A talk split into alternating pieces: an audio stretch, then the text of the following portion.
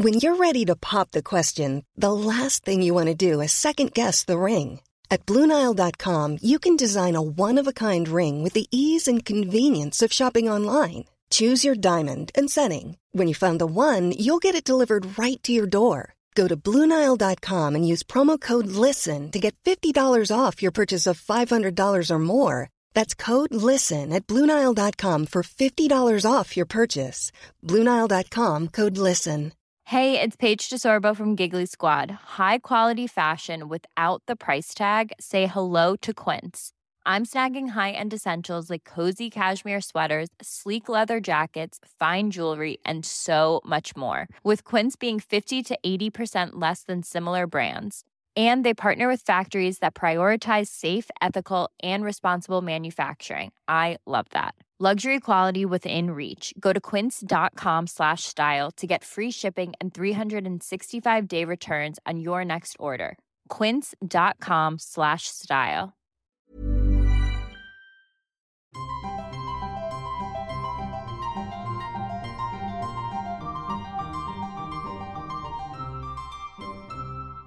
Welcome to Smarty Pants, the podcast of the American Scholar magazine, sponsored by Phi Beta Kappa.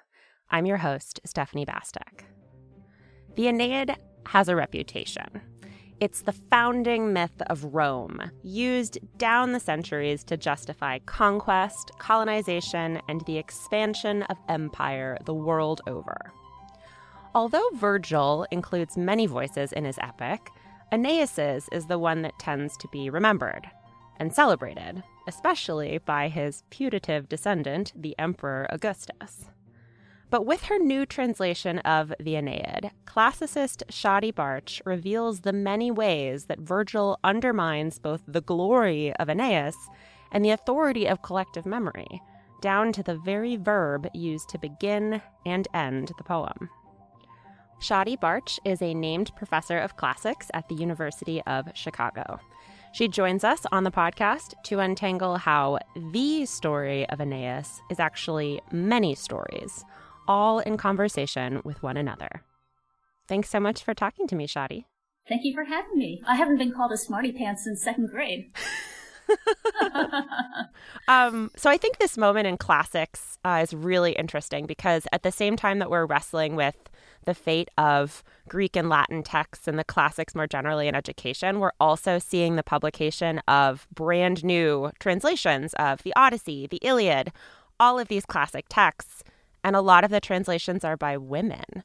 So I was wondering what you had to say about that.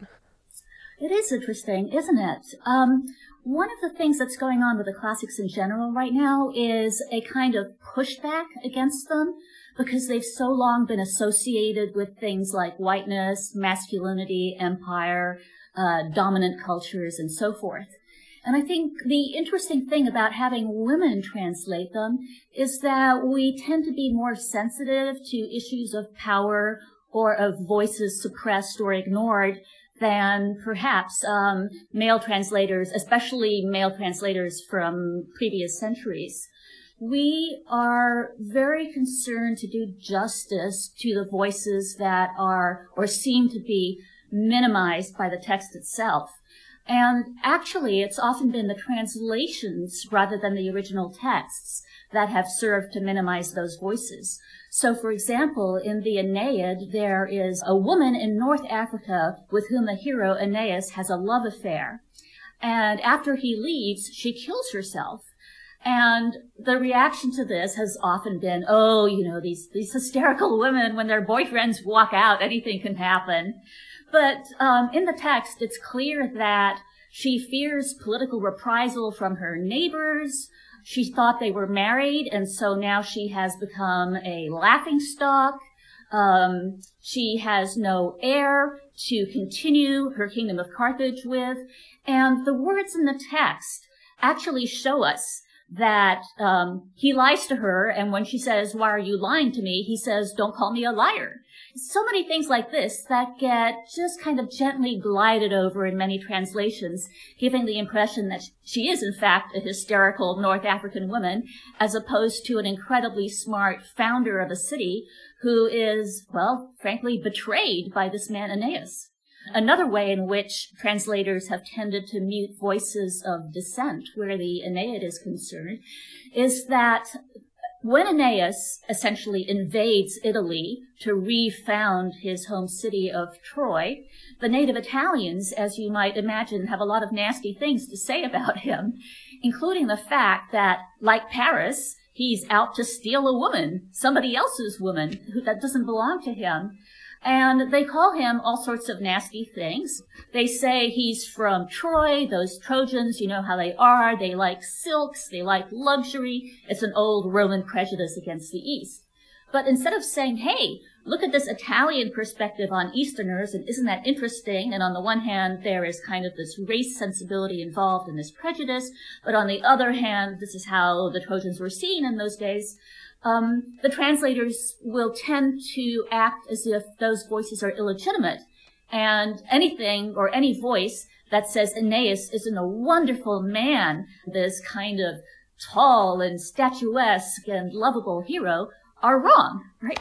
And those voices aren't wrong. They're another perspective. That they are the perspective of the conquered, and as such are very valuable do the perspectives of the conquered come up in the language itself, in the narrative voice, for example, in addition to the voices of Dido or Juno? One very nice example is that um, there's a complex Latin verb, condo, which does not refer to apartment buildings, but means the act of putting something on top or into something else. You, there's no verb in English that really does that. So in the first lines of the poem, Aeneas is going to Italy. Why? Because he's going to condo the Roman Empire there. He's going to found it, right? In the very last line of the poem, Aeneas sticks a sword in his enemy, Turnus, the Italian who's begging for mercy. And the verb for sticking your sword into an Italian begging for mercy is condo. Again, because it means the same thing. Putting a sword in someone, putting a city on soil. So Virgil, with his first and last words, reminds us that the act of founding empire is unjust, has victims, and despite your efforts to cover it up, will always um, reveal itself to be essentially uh, an act of foundation that stands outside law, and that is violent. So much hinges on interpreting a single word it really does allow for different interpretations depending on how you read it. So, what are the various ways that the Aeneid itself has been read since it was written 2,000 years ago? That is such a good question because it's that very history, I think, that has continued to shape how it's received today. So, the basic, the first basic fact is that Virgil dies and the Emperor Augustus whose ancestor Aeneas is the hero of the poem, let me say his putative ancestor. Virgil dies and Augustus swoops in, grabs the poem, doesn't let the literary executor burn it as Virgil has requested, and says this is magnificent and puts it in the school curriculum. And because he treats it like propaganda, everybody assumes, well, it is in praise of Augustus. So you have the earliest commentators on the Aeneid saying, hey, this is a poem praising Augustus through his ancestor Aeneas. And if you don't read it that way, you are wrong. You are making a big mistake. And they have to say that because there's so much in the poem that can't be read that way, and they're anxious about it. They want to control how we read it. Then the whole authority of Rome and the Roman Empire is taken up in 800 AD with Charlemagne and the revival of the Holy Roman Empire. The Americans look to it during the period of manifest destiny. You know, it's the, the duty of the Americans to go west and, and, and conquer all the people that own that land. Um, Mussolini in the 20th century makes a big deal out of the Aeneid and says that he is the he is the new Augustus and he's going to conquer peoples just as Augustus and Aeneas did, and the Roman Empire under Mussolini will live forever, etc., etc. So it's largely been a history of appropriation for these kinds of goals: pro-imperial, pro-colonial, um, pro-Western goals. The funny thing is the poem itself is really explicit about the fact that you cannot use poetry for propaganda. One example is that Virgil calls himself a vates, which means a poet and a prophet. It's the same word. And all the poet prophets who appear in the epic get the future wrong. So when Virgil calls himself a Vates, he's basically saying, guys, everything I say in this poem and everything I say about the future greatness of Rome needs to be taken with a grain of salt. That's just one hint. Another hint could be that, for example, when Aeneas is in the underworld and he's receiving the future history of the greatness of Rome from his dad, he says, wow, dad, this is wonderful. You know, I'm, my people are going to conquer the world. And then he exits the underworld and he's got two options. There's a gate of horn that represents true dreams and a gate of ivory that represents false dreams. And which, which gate do you think he goes out of? He goes out of the gate of ivory. Now there are so many instances like this in the poem that I find it practically impossible to believe that for 2,000 years people thought this was a piece of pro-Augustan propaganda. It's not. It's a poem that has been forced into that shape. And I also think this is probably why Virgil wanted to burn it on his deathbed. He figured out people weren't going to get it. They were just going to get the pro-Virgilian uh, version, and it would be misread for centuries. I confess that I probably misread it in exactly the same way. well, everybody does. They say Aeneas is really boring. You know, he's pious, he's kind of limp, He's constantly weeping. Um, he does what he's told to do by the gods, even when he doesn't want to do it. You know, he's no Achilles. Um, so they find him boring, but they don't find him devious. And that's what he really is. He's devious. Well, what's funny is that this devious version of Aeneas is just as much a part of the text as pious Aeneas, along with about 12 other versions of him that appear in previous myths and stories. So, how does Virgil wrestle with these prior incarnations of Aeneas? So, before Virgil takes up this subject of the Aeneid, he has to deal with the fact that in the mythological tradition, before he writes the Aeneid, Aeneas is largely seen as the man who betrayed his own city of Troy to the Greeks for treasure and then runs off with his dad and son in some accounts, he makes it to Italy. In some accounts, he doesn't. In some accounts, he teams up with the Greek Odysseus, that wily teller of lies, and he founds Rome with Odysseus, right? Which makes no sense at all. So Virgil has to deal with this. What he produces is an Aeneas who obviously is not the guy who betrayed Rome, but he also doesn't want us to forget the earlier versions. Otherwise it would be propaganda. So he constantly puts in hints that the other traditions exist. And as you can imagine, readers have tended to ignore the hints, and the old commentators have told us, you can't listen to these hints, you're making a mistake if you think they're hints. But they're very hard to ignore. One example is when Aeneas first lands in Carthage, he sees a depiction of the Trojan War in a frieze on the temple of Juno. And he sees himself, and the text says, Oh, Aeneas sees himself. He's dressed in Greek armor. How nice. And then he sees some other things. And that is an aha moment. Why is Aeneas dressed in Greek armor? It's a throwback to the story of how he betrayed Troy and fought for the Greeks. But of course, unless you know that previous history, you're just going to shrug and keep reading, right? And that's why knowing what Virgil was doing with the tools he had is so important. I have to confess, I was already a professor before I knew about these alternative traditions. I was never taught them in school. I was never even taught them in grad school. And they are crucial to understanding the poem. Yeah, I mean, I was shocked to read that actually in the Middle Ages there was a strain of historiography critical of Aeneas, which I was like, "Oh my god, I had no idea they were they were doing that then. I thought oh, that was a yes. 60s thing." No, uh, in the Middle Ages, they really like the version where Aeneas is a traitor, and there's all sorts of texts floating around. You know, the the novel of Aeneas, Le Roman d'Aeneas, or something, and he's a traitor in all of them. They love that story. I mean, you said earlier that Aeneas is devious. And one example that you talk about is his interaction with Dido, which, you know, previously I thought, like, oh, yes, it's so tragic. But having read your version, I'm like, oh my God, what a what an ass. so, what is so devious about his landing in Carthage, and particularly like the story within a story that he tells Dido? Mm. Another really great question. So, if you think about the Odyssey, Odysseus, like Aeneas in the Aeneid, tends to tell stories about himself to strangers whose islands he's just landed on.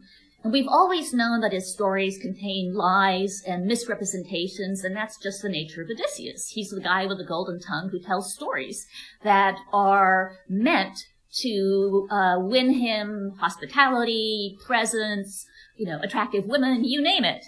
But with Aeneas, who tells his own story in books two and three, nobody has said, wait a sec, let's treat him as we treat Odysseus. Instead, people have said, well, he's pious so he must be telling the truth. Nuh-uh. There's no reason to think he's telling the truth. In fact, the first person he meets when he lands in Carthage is his mother Venus, dressed as a local, and she tells him the story of Dido's suffering. And when he goes and tells Dido his own story in books two and three, how he fled Troy, how he was tossed around the Mediterranean, all the terrible things that happened to him, the loss of his wife, etc., it matches the major elements of Dido's story very well. And so you have to sit back and say, wait a minute, why is he telling her this story, which fills her with compassion? You know, why is this story so much like her story? Is he trying to win her over? That possibility is really um, emphasized for us, not only by the parallels in their stories, but by the fact that he lies to other people. So, for example, when he lands in Italy, he seeks allies and he tells the kings he converses with, Oh, I've been asked to make alliances with so many other kings before, but I chose you, you know, to offer my olive branch to. And there, there hasn't been anybody else the first time he says this. The only other person there's been is Dido, whom he abandoned and who killed herself. So why does he say all sorts of people want to be his ally? Well, you know, it's a piece of political rhetoric, right? He says what he needs to. And here's the thing. All the men in this epic say what they need to. When Jupiter is speaking to Aeneas's mom Venus, he tells her everything she wants to hear. Oh, Aeneas is going to be a god, and the Roman Empire is going to have no boundaries of time and space, and it's going to be amazing, and he's going to have this, this wonderful trip to Italy, and it's all going to be hunky-dory. When he speaks to his wife, who likes the Trojans, he tells her another story. Oh, the Trojans are going to be subsumed by the Italians. Sure, they'll conquer her, uh, them, but the name of Troy will disappear. The customs of the Italians will triumph, etc., etc. So different stories for different people. So, I mean, given all of these complications and all of these doubts and other stories that don't cast Aeneas in a good light that are sprinkled throughout the text. I mean, it seems quite clear that it's not the clear cut tool of propaganda that it's been interpreted to be. So, why would Virgil volunteer to write a national myth at all if he were going to do it in this way? Uh, good question. So, we have evidence that there was some pressure on him from Augustus to write a myth, sorry, to write a poem, not about Aeneas, but about Augustus himself. Virgil claims in another poem, the Georgics, that Augustus has asked him to write this battle epic about Augustus's amazing exploits as emperor of Rome. So what does Virgil do? He can't very well say no. But what he does instead is he writes a story about Augustus's supposed ancestor, not about Augustus. So that's one way of stepping back from the task. The other way of stepping back from the task is, as I have suggested, by hinting at the other Aeneid narratives that existed already. And the third way is by putting contradictions in the text that cannot be resolved. Here's a major one. In book one, in his speech to Venus, Jupiter says that the Romans from Augustus are going to be descended through Aeneas's son Iulus. And he's basically one of the few people to claim that Aeneas had a son, Iulus. Why is this important? It's important because Aeneas's adoptive father is Julius Caesar, or as you would say in Latin, Julius Caesar. And so there's a connection between Julius and Iulus that quote unquote proves the line of descent. In book six, when Aeneas is talking to his dad in the underworld, his dad says, oh yes, and the Roman people are going to come from the Trojans through Aeneas's son, Silvius. That's Aeneas's second son, born to him and his Italian wife in a forest. Now, here's a problem. You can't say Julius comes from Silvius. You just can't. And so he gives us two alternatives for the descendants of Aeneas, and one of those versions just does not mesh with Augustan propaganda at all. What are you going to do about that? You're going to say this. Oh, Virgil died suddenly. He didn't have time to revise. And that's been the answer every time these problems have come up. Nobody could actually face the fact that this might not have been a piece of propaganda, that Aeneas might not have been a great guy, and so they say Virgil died before he could actually make the necessary corrections. Come on. Like 50 necessary corrections, all of which point to the fact that Aeneas is not a great hero or that the story isn't true? I mean, how could you make all those mistakes while you're writing the epic? I don't think so. Those mistakes have a purpose. Yeah, it seems really deliberate. Just like this practice that you bring up as an analogy for the whole poem, which is quite funny, the damnatio memoriae, you know, the OG cancel culture, if you will. Um, That's what it is. So, what is going on with damnatio memoriae, and why do you think this is a helpful metaphor for the Aeneid itself? I think it's a very helpful metaphor. So, in with the damnatio memoriae, there were certain Roman emperors who were really bad guys. You think of Caligula, you think of Nero, you think of Domitian, there's plenty of them. And the people they tormented knew they were bad guys, but they couldn't do anything about it until a guy was assassinated, usually. So after, say, uh, Domitian's assassination, what would happen is that you want to have a damnatio memoriae, which means a damnation of his memory. You would want to wipe him out of history. But you would also not want to spend a lot of money doing this. So you would recycle the statues of Domitian by simply cutting the head off the marble and sticking the head of a new king, the current king, on the old statue. Of course, there's a problem with this, which is that there's always a seam where you stick the new head on the old body. Uh, you, you can't meld them together seamlessly. And so when, as a Roman citizen, you would look at the new statue of the good emperor Vespasian, say, you could see that there was a seam, and this would remind you that you were being asked to forget Domitian, right? So being asked to remember that you must forget is something completely different from somebody sliding out of history. If somebody slides out of history, you don't know about them anymore. And I think this is what's happening with the poem. Virgil is on the surface asking us to forget about the other Aeneases, the bad ones, but he keeps reminding us of them at the same time. So it's exactly like a damnatio memoriae. It's a revision of an old history that forces you to remember the old history. I mean, knowing all that about the poem, given the Aeneid as sort of a damnatio memoriae itself, what do you think that reading the Aeneid has to offer us in the context now of like looking back and seeing, ah, yes, this text was used to justify conquest after conquest after conquest? I think it offers us a couple of things. One thing is that you cannot simply label this as an uncomplicated piece of work that supports um, the values of the elite or the powerful or the dominant race or any of those things. It's too complicated to be interpreted like that. The other thing is kind of a cautionary tale.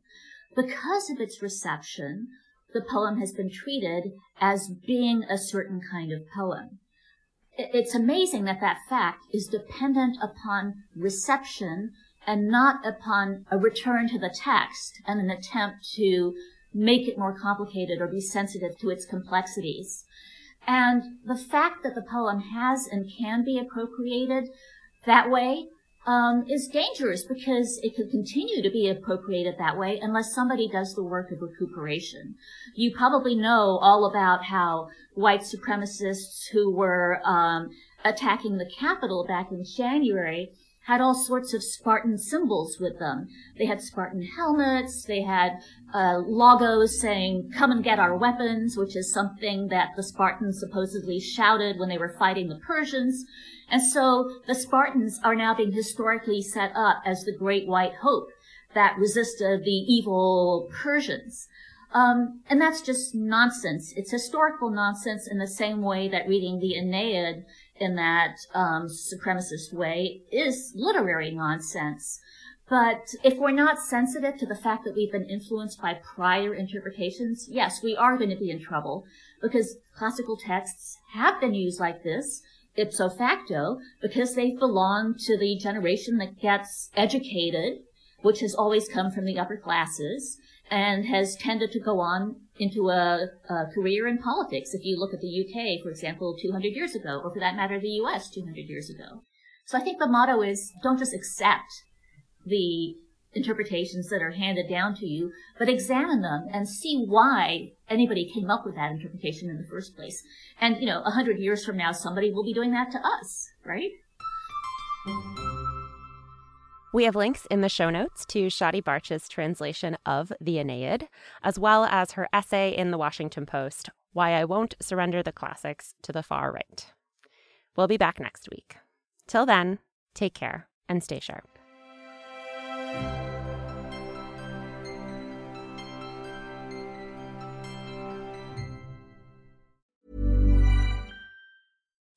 Imagine the softest sheets you've ever felt. Now imagine them getting even softer over time. That's what you'll feel with Boll and Branch's organic cotton sheets. In a recent customer survey, 96% replied that Boll and Branch sheets get softer with every wash. Start getting your best night's sleep in these sheets that get softer and softer for years to come. Try their sheets with a 30-night guarantee. Plus, get 15% off your first order at bollandbranch.com. Code BUTTERY. Exclusions apply. See site for details.